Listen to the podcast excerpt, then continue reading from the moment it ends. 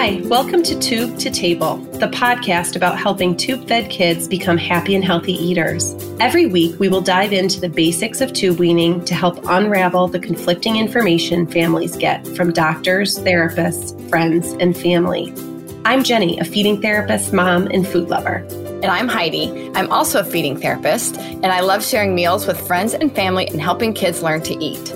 Come with us as we share practical tips and provide real world expert advice so that parents can help their little ones start their journey from feeding tube to family table. Hello, and welcome to episode 20 of the Tube to Table podcast, Getting Real About Reflux. I'm Jenny, and I'm joined as always by Heidi Moreland. Hi, Heidi. How are you? Hi, Jenny. Things are good there?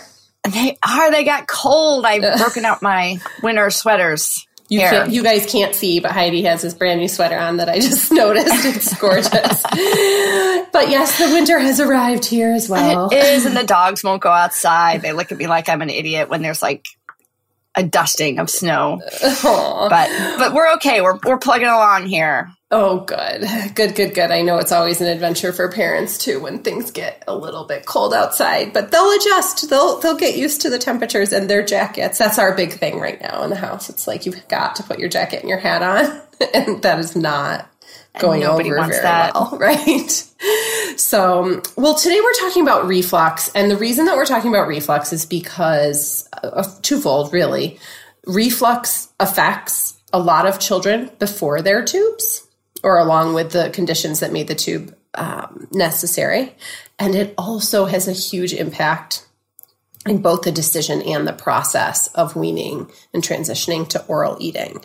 So it's one of the few things that kind of continues to come up at all phases of this process for kiddos and their families.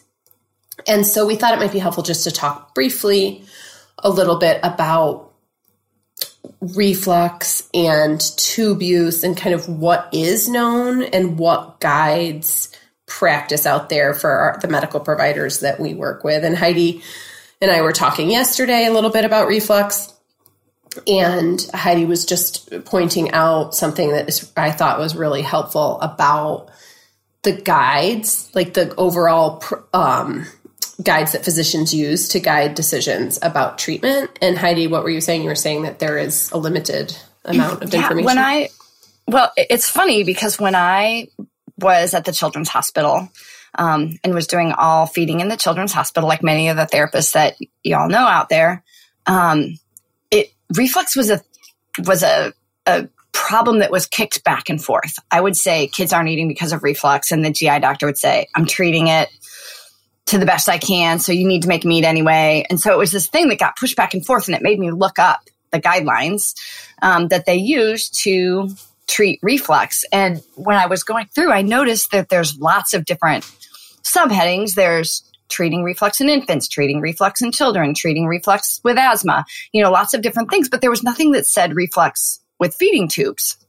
So I started looking around on feeding tube use, and it may be out there, but I wasn't able to find it so it's something that when the decision to put in a tube because of reflux is clinical judgment of a doctor trying to do the best that they can.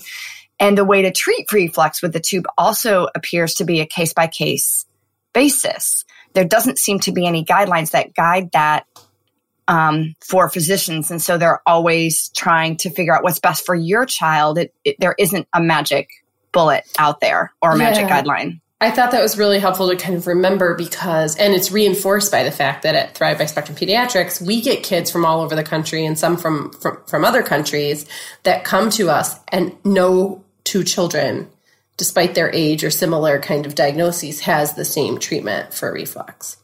And so I think it's just good to keep in mind that there are a lot of right answers and that mm-hmm. there probably are also a lot of not wrong answers, but answers that may not work for right. your child.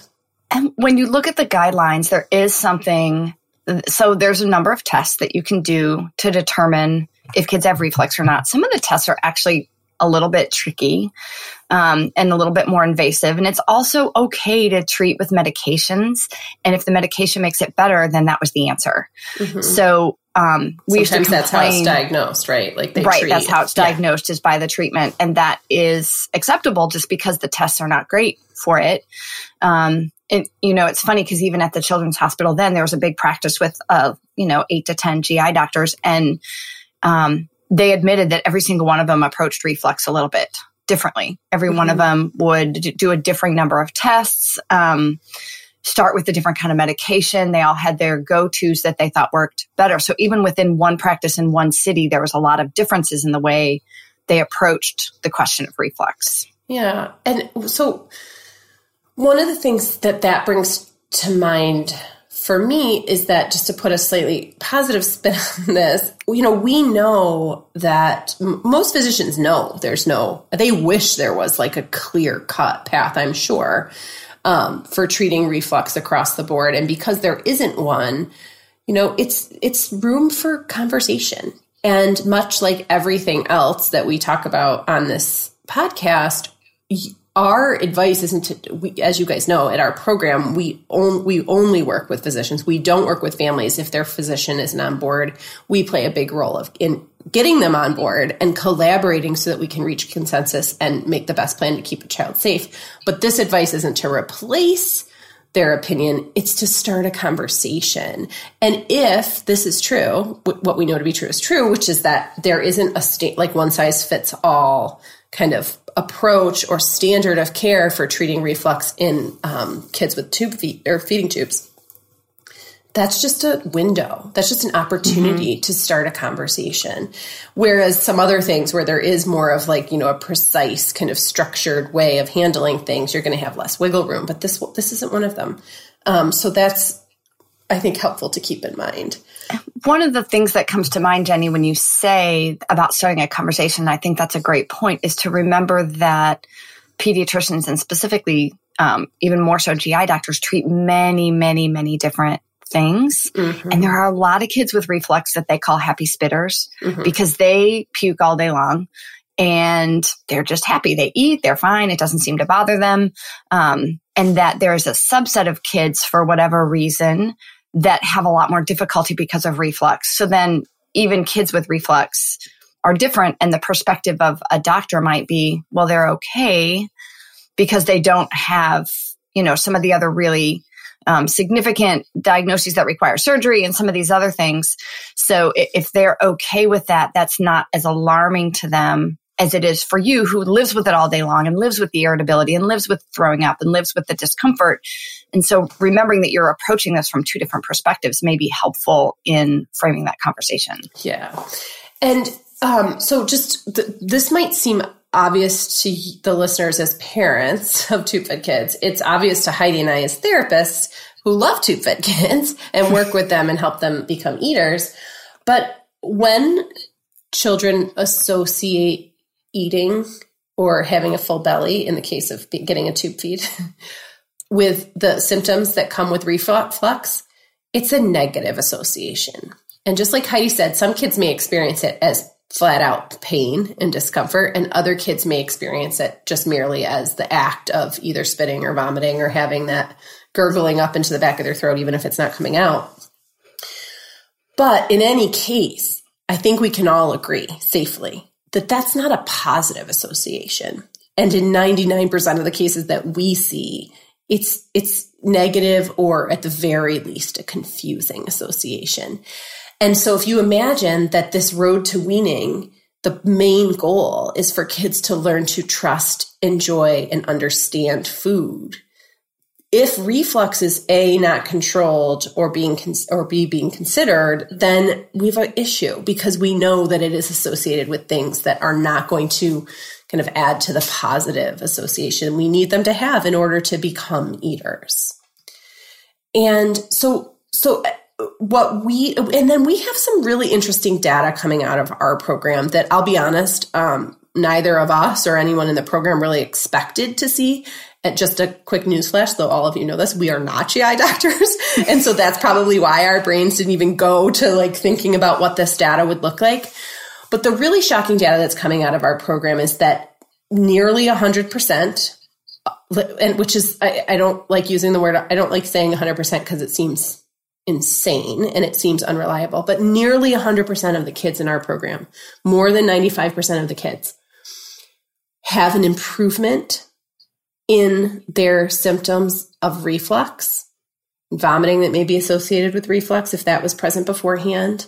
And the majority of those kids can either go off of medication or or if they don't have a decrease in their medication because there are a few kids that continue to need it though they're very very few um, that their quality of life is so much better because those mm-hmm. reflux symptoms are are being controlled. And so when we share that data with with parents, obviously it's very it's exciting. You don't nobody wants to see a little buddy a little a little one struggling with that.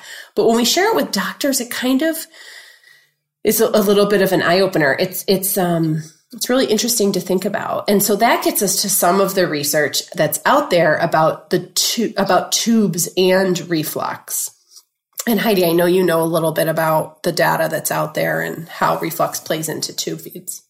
When you now these are kids who so there's studies that look at the the downsides of getting a feeding tube, um, and most of them are looking for um, really significant things like fistulas, you know, holes that don't close, tubes that are, you know, scar tissue, life threatening um, stuff, yeah. life threatening kinds of complications. And in those, they, they look at major complications, which would be those, and then minor complications is how it's usually classified. And reflux is almost always mentioned as a minor complication. Mm-hmm. In depending on the numbers, anywhere from 60 to 80% of kids, specific NG tubes are a little bit worse. So they, you know, like 95% of kids or 85% of kids who get an NG tube are expected to have an increase mm-hmm. um, in reflux, which most parents will tell me nobody ever told them.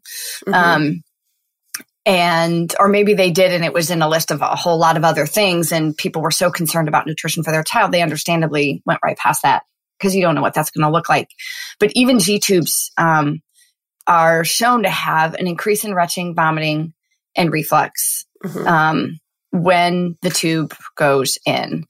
And I, I, think it's a minor complication in terms of surgery, but it's a major complication for families and children yeah. because it's uncomfortable and, and you can't yeah. go anywhere. No. And they throw up in your car and restaurants and friends' houses. and even if it's not coming out of their mouth, it's not a pleasant thing. As anybody, it's not a pleasant association. And so, just a quick sidebar here this there are several several a large portion of children who are really struggling with vomiting and reflux on ng tubes who get a g tube and do remarkably better. So we don't want to undermine um, the reality of that being true but if we look at the general population there is um, reflux is mentioned as a potential side effect frequently in the literature for both g tubes and ng tubes. And um, which isn't necessarily to suggest that the tube's causing the reflux, um, but there's definitely a correlation if you kind of tease out the research, um, if you look at it. And that's supported by this kind of remarkable finding in our internal data at Thrive mm-hmm. by Spectrum Pediatrics, which is reflux symptoms dramatically improve when children transition from tube feeds to oral feeds. And of course, that's after readiness has been determined and a lot of work has been done. It's not an overnight thing. Like you stop feeding them in the tube and the reflux is finished, but it's, it's interesting and compelling nonetheless. And what's interesting about that is that that is true for kids who got the tube with reflux as one of the major reasons for not eating and tube use, which is intriguing. Mm-hmm. And we can only guess at some of the explanations for kids who had reflux, caused a tube, got a tube, and then when the tube was gone, the reflux was mostly gone. I think mm-hmm. age can be a part of that, posture, postural stability and trunk control and some of those things. But I think that's just a very interesting finding that I don't think we can fully explain on why some of that goes away when the tube is no longer being used. Yeah, and we're going to we'll link to some of this research in our show notes but the main reason that we're sharing with this this with you isn't because we want to do a lit review or we want you to go through all of the research. Though if you want to, go for it.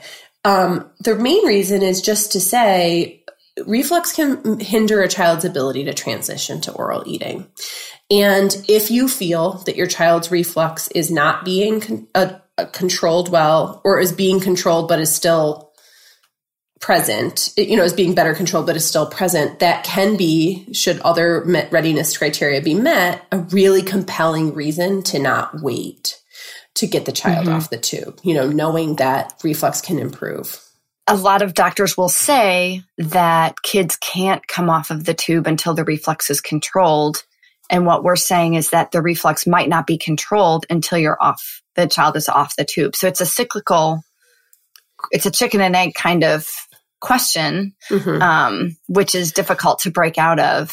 Yeah, it is, but it's possible. It's, we do it all the time. We have those conversations and um, get kids away from it.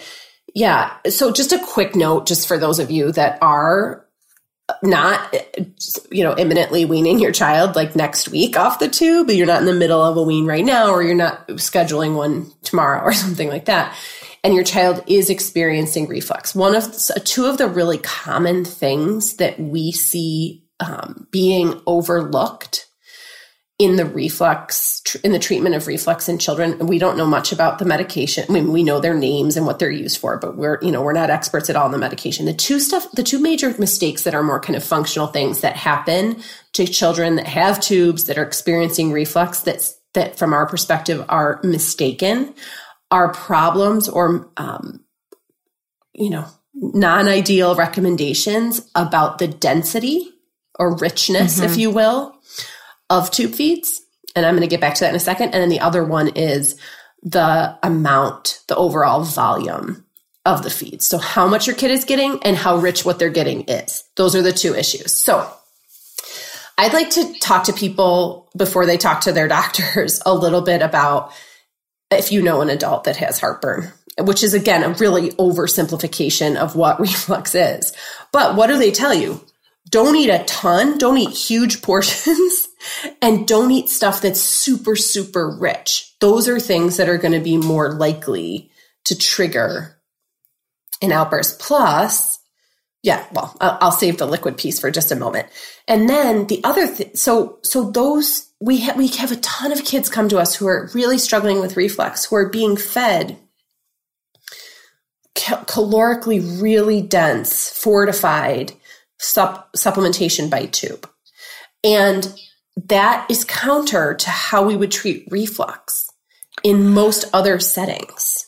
Right. I think the the reasoning that I often hear is that they feel that kids can't tolerate a higher volume, so they're making it more dense to get the same number of calories in more quickly in a more dense fashion. And mm-hmm. what we're finding, Jenny, is what you're saying, right? Is mm-hmm. that it's the denseness, not the volume, right, that is causing in, it the problem. Yeah, some of those cases exactly, and and and that isn't across. You know, again, this isn't to replace the opinions of your dietitian or your um, GI or pediatrician that's helping you on this journey, but it's to say, hey, can we talk about this? Because this feels like it's a lot, or this feels like it's really packed with nutrition. And the other problem with really highly fortified, just as a sidebar, with really highly fortified, meaning um, a lot of calories for a little bit of volume, the reason that that can sometimes be problematic also is that it's been shown over the long term to have a negative impact on a child's weight, to